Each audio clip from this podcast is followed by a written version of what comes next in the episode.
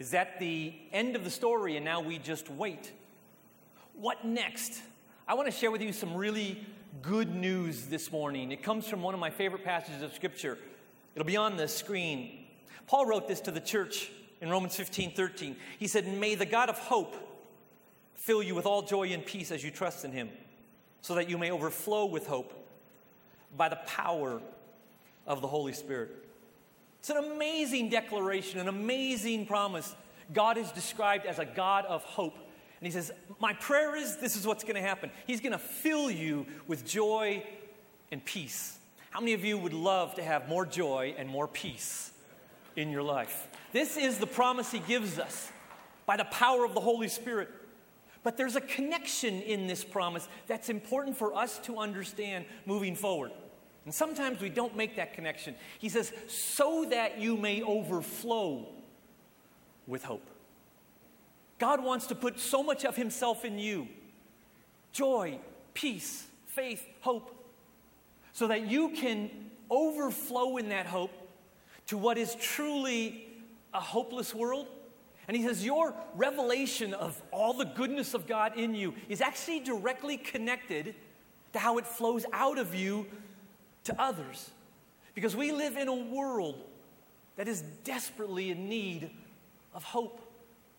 A single mom with three kids who wonders how she will be able to meet her bills this month needs hope. A businessman who wonders if his business will thrive or not needs hope. A young adult just graduating from college, wondering what the future looks like with the economy and the way things are happening, needs hope.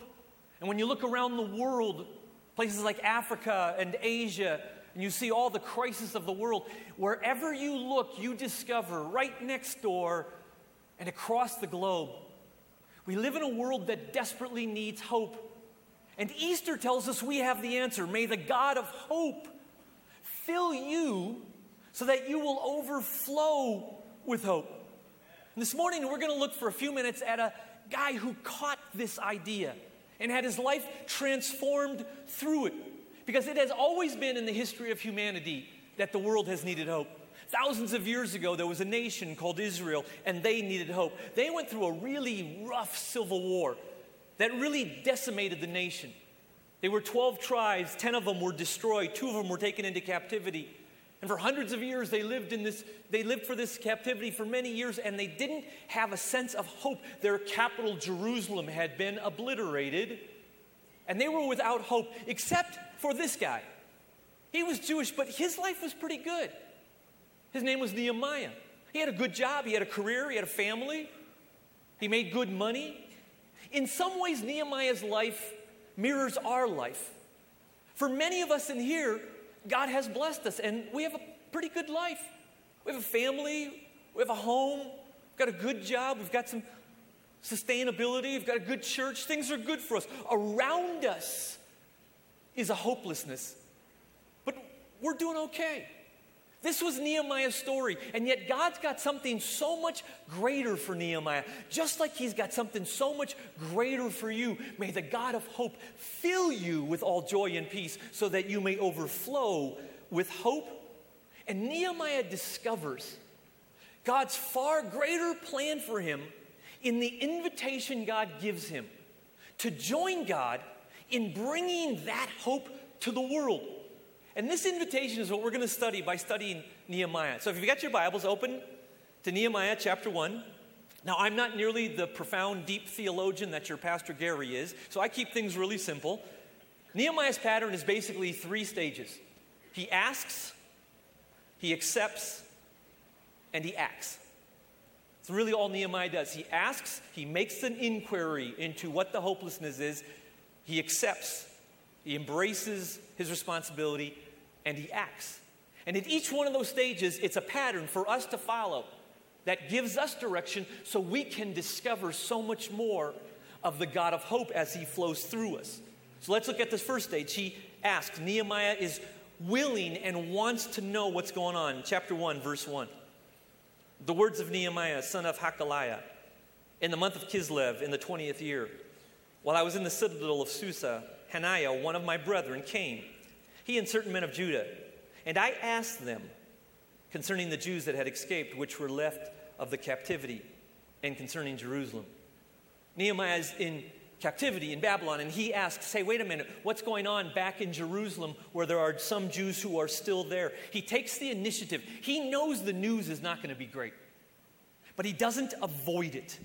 He doesn't just think about his own situation and his own comfort. He wants to be aware there is a willingness to investigate his hurting world, to fully understand and see it. This is what Jesus did.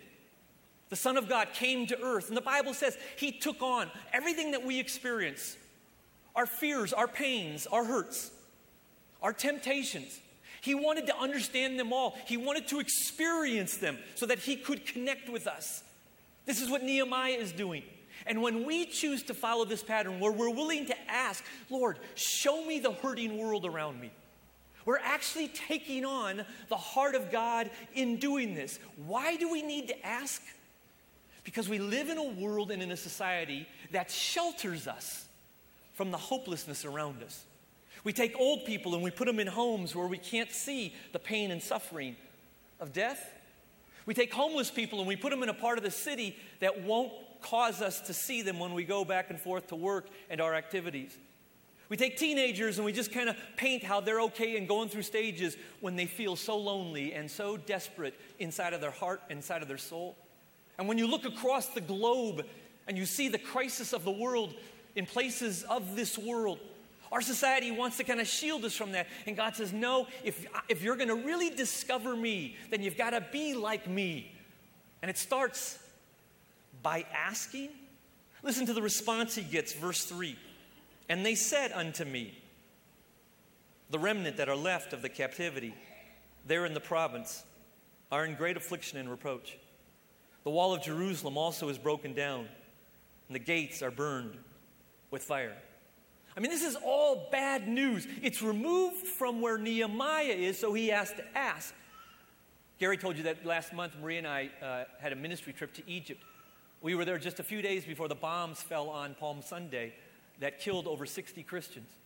When you live in a place like Egypt and many other places of the world, you live with this day in and day out. We got to be honest and say, when we live in our country, and I'm so grateful to live in our country, there is kind of a shieldedness that comes where we're not as exposed to that. This is Nehemiah's state, where he lives in the king's court with his job. He's kind of shielded. But he asks and he gets this response, and the response is all bad news. There's affliction, there's disgrace. He says the walls and the gates are down, which means that the enemy can come in and do whatever he wants to the people who are there. There is humiliation. They are defeated. Basically, the people tell Nehemiah they are hopeless, they have no hope whatsoever. You ever had one of those days when everything is going perfectly? It's a great day, the sun's out, it's good news for you. I had one of these days a few months ago, and it was just a great day. Everything was falling into place, everything was perfect, and a friend of mine crossed my path. So I asked him, How you doing? Scary question to ask some people. And he began to dump on me that he was not doing well.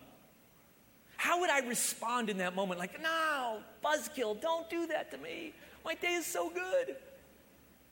Nehemiah does not avoid this, he listens to it.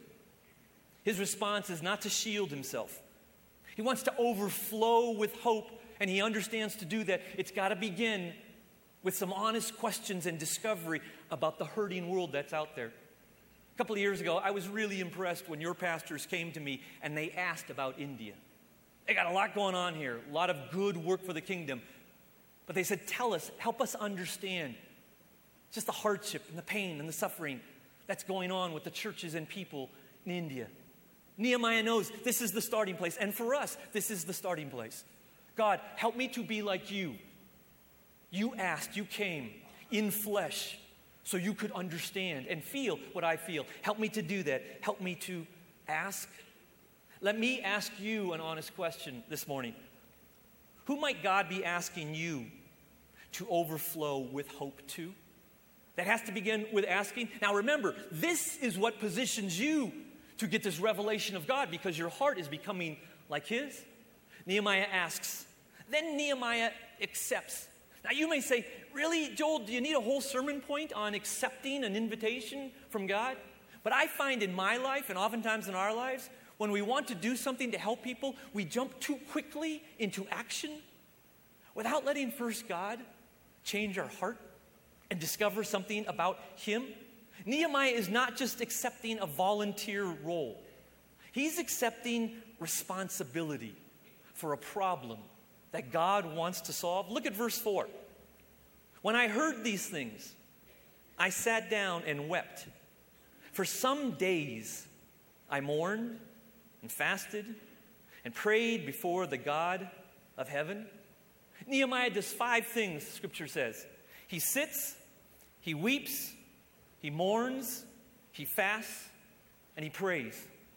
He hasn't done anything. He hasn't acted in any way. He hasn't helped the problem. But these five things are how God wants us to accept his invitation to join him on bringing hope to a world in which we are also transformed by this joy and peace putting in us. First, Nehemiah sits. This means that he gives this time. He doesn't reject the pain, he leans into it. He doesn't change the channel when he sees the starving child. He takes time with this. He does not allow a busy world and all of his activities to distract him from the reality of the hopelessness that is around him. Years ago, I was actually out here when we lived in Chicago ministering at a church, and I got an urgent phone call from my family that my son, who was about 12 at the time, his appendix had burst, and he was going into emergency surgery. I immediately flew home. There were complications with the surgery, and there were illnesses and diseases that came about because of his appendix bursting. And for a week, we were in the hospital with him. For a week, we were right by his hospital bed as all kinds of treatment was given to him. You know, I never once checked Facebook that week, never went on Instagram, never looked at my email. He had my full and complete attention for that week. This is what Nehemiah does. He says, I'm going to take a few days here, and I'm going to sit and really let God speak to me through this.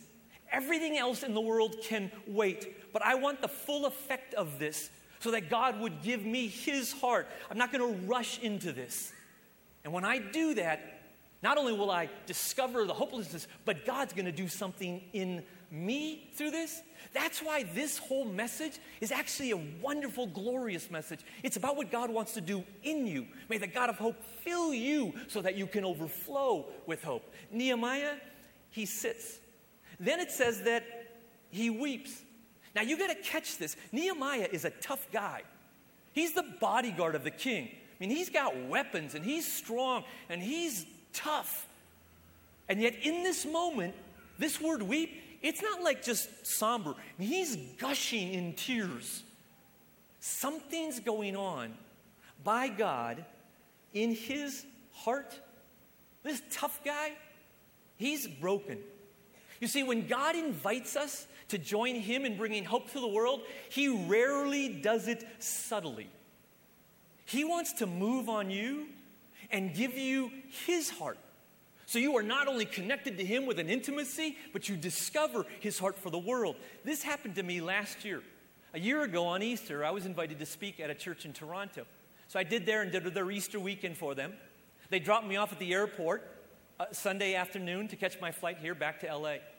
My flight, it was about an hour before I was supposed to get on the flight, so I was checking the news on my phone, and I discovered that just really shortly earlier in Pakistan, halfway around the world, Two bombs had gone off in a park where Christians were gathering to celebrate Easter. 60 Christians had been killed by these bombs. And I'm in the Toronto airport and I read this news story, and honestly, I just begin to weep. Now, don't misunderstand this story. I'm not much of a crier. And although obviously I have compassion, this is not just super spiritual Joel. I'm weeping out of my not out of my control, but because God's Spirit is working on me. And it sounds like a really spiritual moment, but when you have really spiritual moments in public, it's really embarrassing. I mean, it's awkward. You got hundreds of people walking around. You're, you're a grown man going, ah, ah. So I went into the corner somewhere where I could hide, and I'm crying, and I'm going, Joel, I know this is sad, but what are you crying so much for? And it dawned on me. It wasn't just Joel crying. Was God crying through Joel. God is not subtle when He invites us into His heart. God wanted to show me how He felt about the hopelessness. This is what's happening to Nehemiah. He sits down and he's willing to let God move on him, and he begins to weep because God truly does move on him. We're bringing hope to the world is not just about an activity, but it's about connecting to God's heart, not just a project. It affects our identity to the core. Think about it. What is one thing that really wrecks you about the hopelessness in the world? One thing when you watch the news or hear about it, and it just really wrecks you. Can I suggest that it's supposed to do that? It's supposed to get you upset because that's how God gets you into the game. That's how He moves on you. He says, I want to give you my heart. So here's Nehemiah. He sits and then he weeps. And then it says that he mourns. Now, this word is a unique word. What's he mourning for? It means that he literally positions himself to take responsibility for what's going on in his world. Now, we all know Nehemiah is not to blame for the devastation of Jerusalem. That was the sins of his forefathers. He isn't to blame for what's going on. And yet, here he is mourning and taking responsibility for it. Because when he mourns, he's positioning himself to truly, truly be used by God. He may not be the one to blame, but he's the one who's going to say, This is my responsibility. I mean, think of it. Think of this phrase taking responsibility for something that's not your fault. Who does that describe? Jesus. He took responsibility for something that was not his fault. You could even add to that phrase, and he helped those not really looking for help. Because while we were yet sinners, he died for us. And now God says, I want you to be an extension. You've experienced this at Easter. You know his death, you know his resurrection. Now be an extension. And here's Nehemiah going, This is my responsibility. You see this throughout Scripture. There's a giant named Goliath, and he is ridiculing and mocking and destroying the Israelites. And David goes, No, no, no. This is my responsibility, and takes some stones. The New Testament church, which is supposed to be for everybody, stays in Jerusalem, and only Jews are allowed to come in. And Paul says, No, this is my responsibility. And he takes the gospel to the Gentiles. This is how God works on us. Marie and I pastored for many years in Chicago. If you know anything about Chicago, it is a broken city. It is a really tough place. Last year, over 800 people were killed by gunfire in Chicago. And it would be really easy for our church, which was right in the heart of the city, right next to Wrigley Field. It'd be really easy for our church to go, you know what? Look at the broken educational system. You know, look at the corrupt politicians. You know, they call Chicago the windy city, not because of the wind off the lake, but because of the hot air coming out of politicians. It would be really easy for our church to say, look at the corruption, look at the poor family values. But I knew if our church was going to bring hope to a hopeless city, it had to start like Nehemiah and saying, we may not be to blame for this, but this is our responsibility. We've been given the gospel. We've been given the power of the Holy Spirit. We've been given the light. We've been given the truth. We walk in the kingdom. This is our responsibility and it is foolishness to expect anything else to be able to bring the world hope. This is what Nehemiah discovers. He sits. It's going to take some time, God, work on my heart. He mourns. He takes responsibility. He weeps. God is really getting him into this game. And then it says he does these two things he fasts and he prays. Oftentimes in Scripture, these two ideas always go hand in hand together because they're kind of linked. When you fast, you are removing yourself from the world. When you pray, you are drawing yourself to God. And so I fast, usually it's with food, I'm removing myself from the world so there's a purity in my heart, and then I pray, I'm drawing myself to God. It's two different spiritual disciplines. Nehemiah does both these. And here's why he does it. If he's going to be used by God to bring hope, like you and I are going to be used by God to bring hope, he realizes he's got to get his heart right. There's got to be a purity. And here's why. When you bring hope to a hopeless world, as many of you do, what you discover is people do not change overnight, over week, over month, sometimes not even over year. And it's easy to become cynical. And it's easy to get despair. And it's easy to say, forget it. And so we fast. We remove ourselves from anything that could corrupt our being a vessel of God's hope. It's easy when you become somebody who delivers hope to the world and has success to become prideful. Say, wow, look at what I did to help that family out. So Nehemiah fasts. He says, No, I'm not going to let anything that can corrupt my heart be a part of this. I want to be a vessel of God's pure hope. But then he prays because Nehemiah also knows that on his own, there's no way he can do this. He does not have the capacity by himself to bring hope to the world. There are times in my life when I see a hopeless situation and I want to respond. But if I jump into that too quickly out of my own energy and my own knowledge, it rarely works out well. So Nehemiah takes time to fast. God, make sure my heart is right in this because this is something that will take time. And then he takes time to pray so that there is a complete dependence on God. Romans 15, by the power of the Holy Spirit, you become a vessel of hope for the world? Here's Nehemiah. He's willing to ask, Lord, show me what's going on. I'm not going to hide from it. He's willing to accept. It's not just about me doing some, something, it's, it's really, God, about how you want to change me. Post Easter, you've got so much more to do and grow in my heart. So much more you want to show me of yourself that I will only discover in connecting with you and your cause to this world. So he sits, and God works on his heart, and he weeps, and he mourns and takes responsibility, and he fasts and he prays so he is rightly positioned. Now, when you hear this, it's really important that you do not fall into the temptation of saying, oh no, now I've got to be like Mother Teresa. I got to go out and just save the world. Because when you hear and watch somebody like Nehemiah, it's tempting to think that, oh, now I've got to do these, I got to feed 5,000 homeless people every year. I got a friend who is a substitute elementary school teacher. She's just like Nehemiah.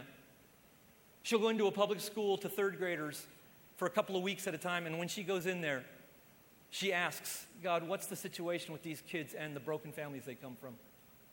She's willing to weep and take responsibility for them while she has them there, and she brings hope to kids that are hopeless. I have another friend who's a bus driver and drives the bus for school kids. He's like Nehemiah. In his world, that's what he does. I have another friend who works in business, and for his coworkers, he's like Nehemiah.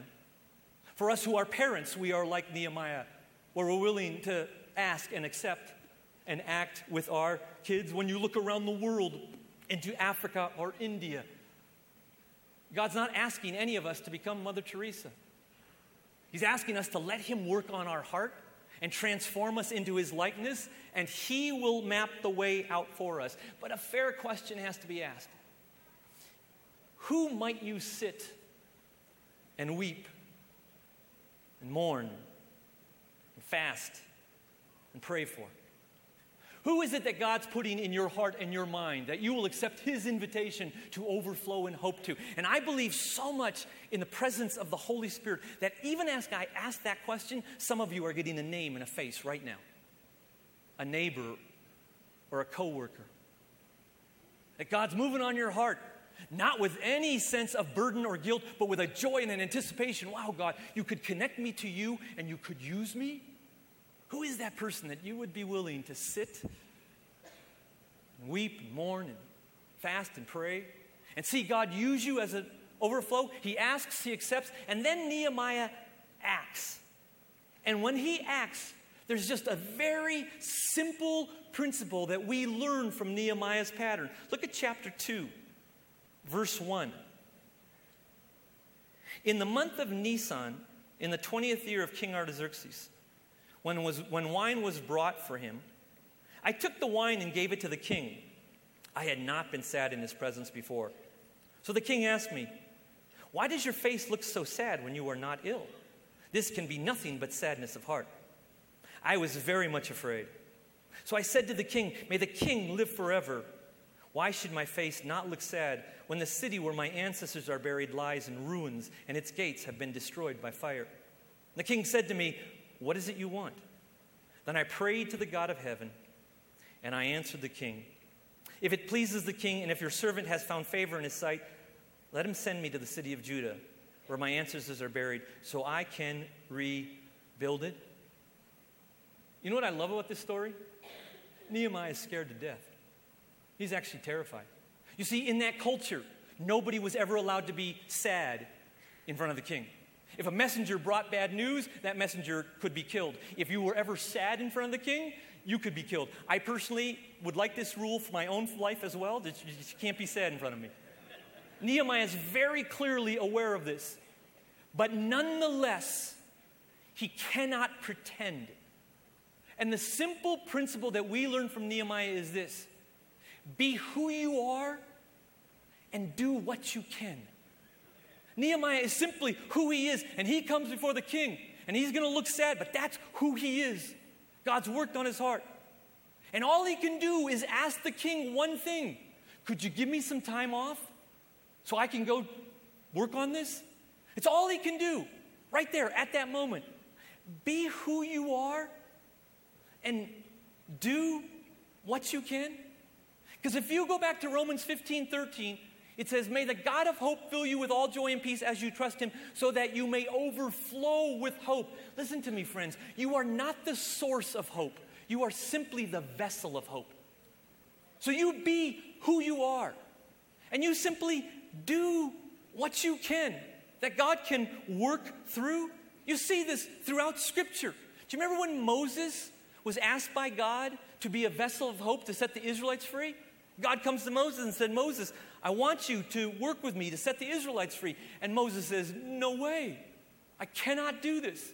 I cannot speak. I have nothing available for me.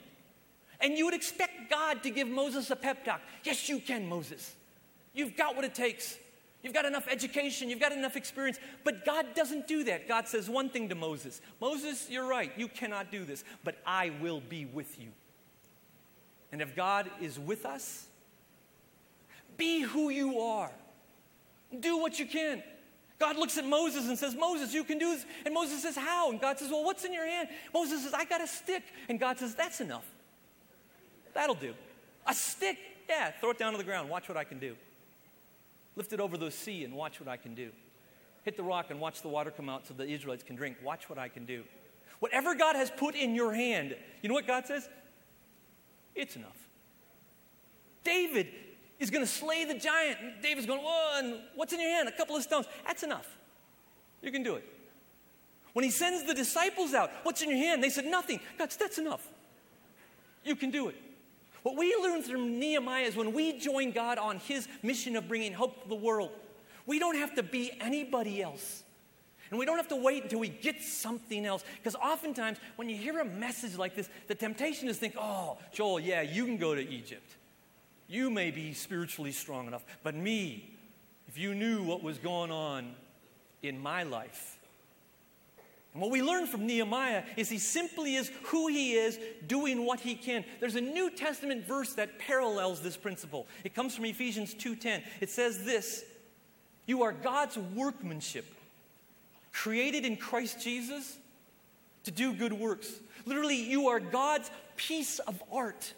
You are exactly who He wants you to be, where He positions you.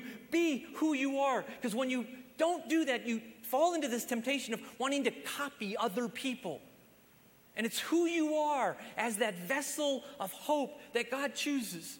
We got a call from the bank a couple of years ago, and they said, We want you to know, Mr. Holm, that you've been a, a victim of identity theft. Somebody is using your name and your identity out there, using your credit card. And I went and told my wife, I said, Marie, I said, uh, the bank called and, and, you know, I've been a victim of identity theft. And she went, no. And I said, it's okay, they're taking care of it. She goes, I don't care about the credit card. I'm just thinking there are two of you out there right now. This is bad enough. Do not be a victim of identity theft. Do not let anybody ever tell you that how Jesus recreated you through last weekend's Easter celebration isn't enough and isn't right. Nehemiah is who he is, scared to death, honest. God, if I'm going to be a vessel of hope, I'm going to trust that who you are in me, it's enough. And then do what you can. It says you were God's workmanship, created in Christ Jesus to do good works, not to do great, phenomenal works, good works. Let me explain to you how this works. When we do good works, we give God something in which He can do great works. We're the ones that do good works. He's the one that does great works. We should never reverse that, thinking, oh, I got to do some great works for God. Think of the boy who had a few fish and a few loaves. 5,000 people need to be fed. What does he do? A good work. Here's a couple fish, a couple loaves. And then Jesus does a great work, and 5,000 people are fed. Think of the four guys who had a friend who was crippled. They do a good work, they lower him through the roof. Their good work does not result in hope coming to their friend. But Jesus takes their good work and turns it into a great work, and he is healed. One of the most glorious stories of this principle do you remember the widow with the two mites? She gives two mites into an offering. It's a good work, but realistically, doesn't pay the electric bill for one day in this place. She does a good work. But think literally of the hundreds of millions of dollars that have been raised for the kingdom by her story. How all of us have been inspired, all of us have been taught by this lady and the good work she did. And God takes that good work and over 2,000 years does an incredibly great work, and hundreds of millions of dollars go into his kingdom work. This is the principle. You do a good work, God does a great work. Too oftentimes we think we're the ones who have to do a great work. No. You let God work on your heart so you be who you are. Then He's going to ask you this question What can you do? What's in your hand? And when you say, This is all I've got, you know what He'll tell you? That's enough. And through you, then, hope comes to the world. And the result of this, look at chapter 2, verse 8 because of the gracious hand of my, of my God was on me. The king granted my request. I got to tell you, I think Nehemiah was blown out of the water. Really, I think he was so surprised. He goes in front of the king who doesn't do anything for anybody that doesn't help himself. And he goes in there sad and he's scared to death. And he's going, I can only do what I can do and be who I am. And the king says, Yeah, Nehemiah, I'll help you do this. This is what's waiting for us. When we're really to position ourselves where God will work on our heart, well, we'll ask and we'll accept. When we will act just being who we are, doing what we can, what is waiting for us is this ridiculous experience with God as He works through us. And the coworker that you were sure would never come to church shows up because you did something good and God does something great. This is the story of what happens after Easter. Now, we don't have to do this alone. There's this little hidden verse in this story in chapter 2, verse 17, where Nehemiah throws in a really important little insight for us. He said, Then I said to them, These are others around him, Come, let us rebuild the wall of Jerusalem, and we will no longer be in disgrace being a vessel of hope, asking, accepting, acting on your own, boy, it's a bit scary.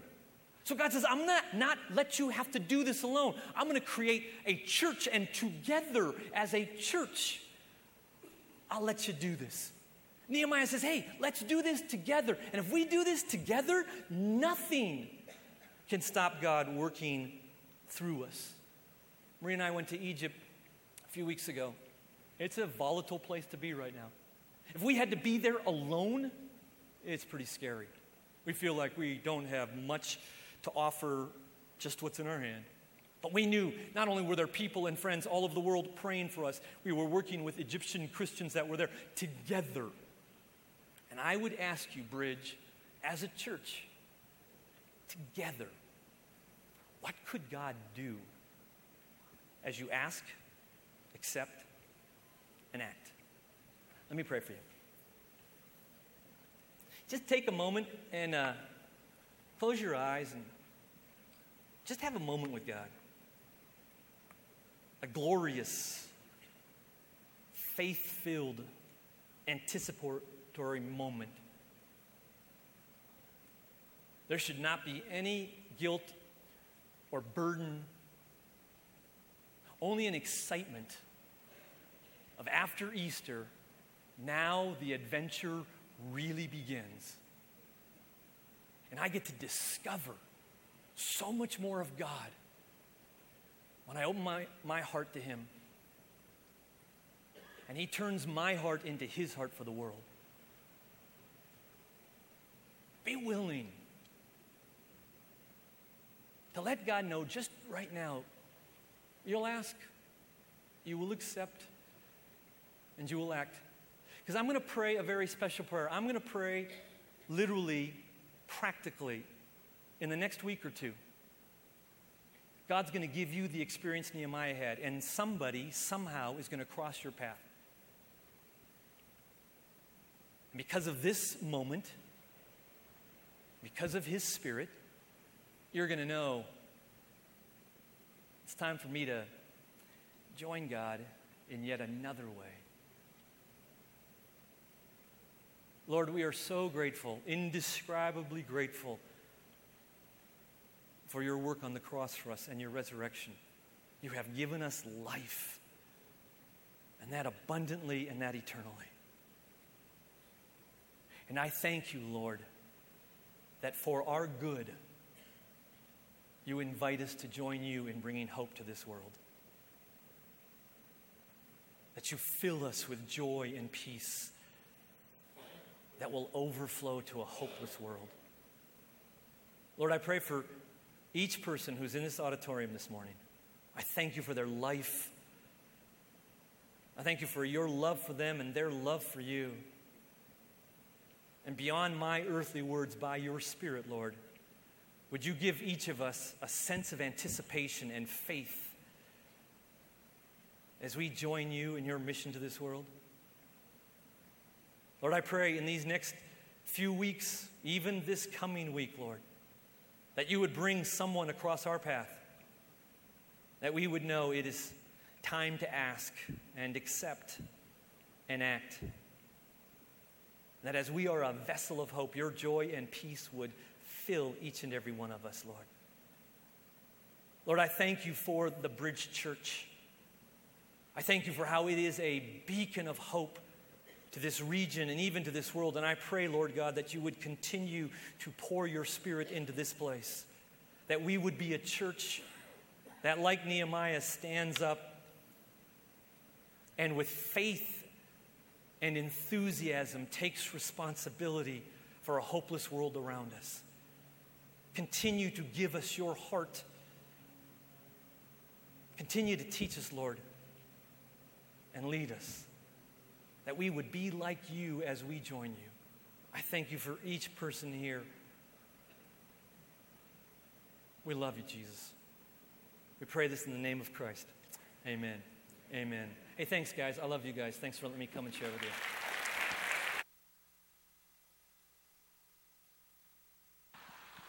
Did you enjoy that this morning? Give Joel one more hand.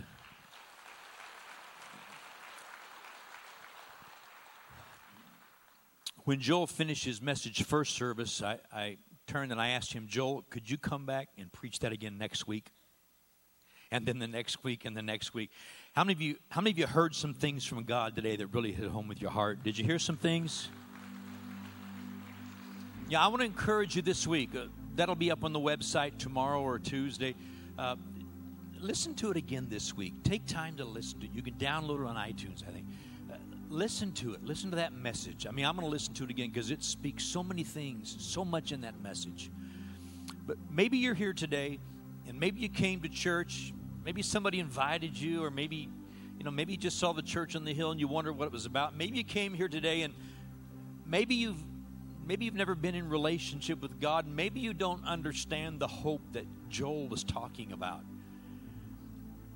You know, what your heart is longing for, what you're looking for, that empty place inside can only be filled by God's love and by His Son. The truth of the matter is, God put His own Son on a cross to pay for our sins that you and I might come into relationship with Him and become His children. Maybe today you came to church and you thought, man, I, I just don't want religion. We don't want to give you any religion. But we would love to introduce you to a God who wants to be in relationship with you, a God that will walk with you through every situation. Maybe you're in a dark moment right now. He'll be there now, every day, for the rest of your life throughout eternity. He wants to be your God, He wants to be your Father. Maybe right now you're sitting in church here and maybe you just feel something knocking on your heart. That's God saying, I want you to know me and I want I want you to know all of my love and all my blessing. I want you to know this hope that they've been talking about today. Scripture says we're saved by grace. That's God extending forgiveness and knocking on our heart. But it also says we're saved by grace through faith, which means I have to open my heart and invite Him in. Maybe you're sitting here today and you're thinking, man, I wish God was involved in my life. It all starts with you inviting Him into your life. And I want to lead you in a prayer right now. You do that with simple words. That's what prayer is. Prayer is just words talking to God. I want to lead everybody in the house in a simple prayer that'll just help you open your heart to God. And I want to ask you to wrap your heart, wrap your faith around these words, and let it become your prayer. Let's ask God to get involved in our lives. Everybody, bow your heads if you would, please. I'm going to ask everybody in the house to pray the prayer. You don't have to scream it out loud, but just pray this prayer with me this morning. Say, God, I need you. I open my heart to you, and I ask you to come into my life. I need a Savior. So I put my faith in Jesus to become the Lord of my life. From this moment forward, I ask you to be my Father. I want to be your child. I want to walk with you. I want to learn your ways. And I want to know you. Bring me the hope that only comes in Jesus. And I thank you today. Amen. Amen. If you prayed that prayer this morning for the first time, or, or maybe you've just been away from God and you've been the prodigal on the run, it's the most important decision you can ever make in this life to let Jesus Christ become the Lord of your life. We want to welcome you to God's family. And this morning, if you prayed that prayer with us, we want to give you a gift. We got a little booklet called The Next Seven Days. It's really simple reading. It'll help you understand what this relationship with God is all about. We want to give it to you, no charge, no strings attached. When we finish service in a few minutes, there'll be prayer teams here at the front of the building. You can just come forward to one of the prayer teams and say, Can I get that booklet? They'll give it to you right there, no strings attached. If you've got questions, they'll talk with you. If you want prayer for something else, they're here to help you. But if you just want the book, you can come and get it and go, no strings attached. If you're in a big rush, you can go out in the lobby and straight across the lobby, just before you leave, on that wall right there, you'll see a screen. It's got the next seven days right there. Stop by and say, Can I get the booklet? We'd love to give it to you today and help you get started walking with God. Can we just welcome people into God's family today? God bless you.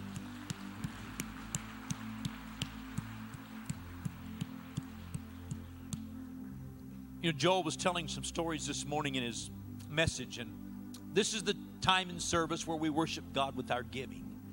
And as he was telling stories about Chicago,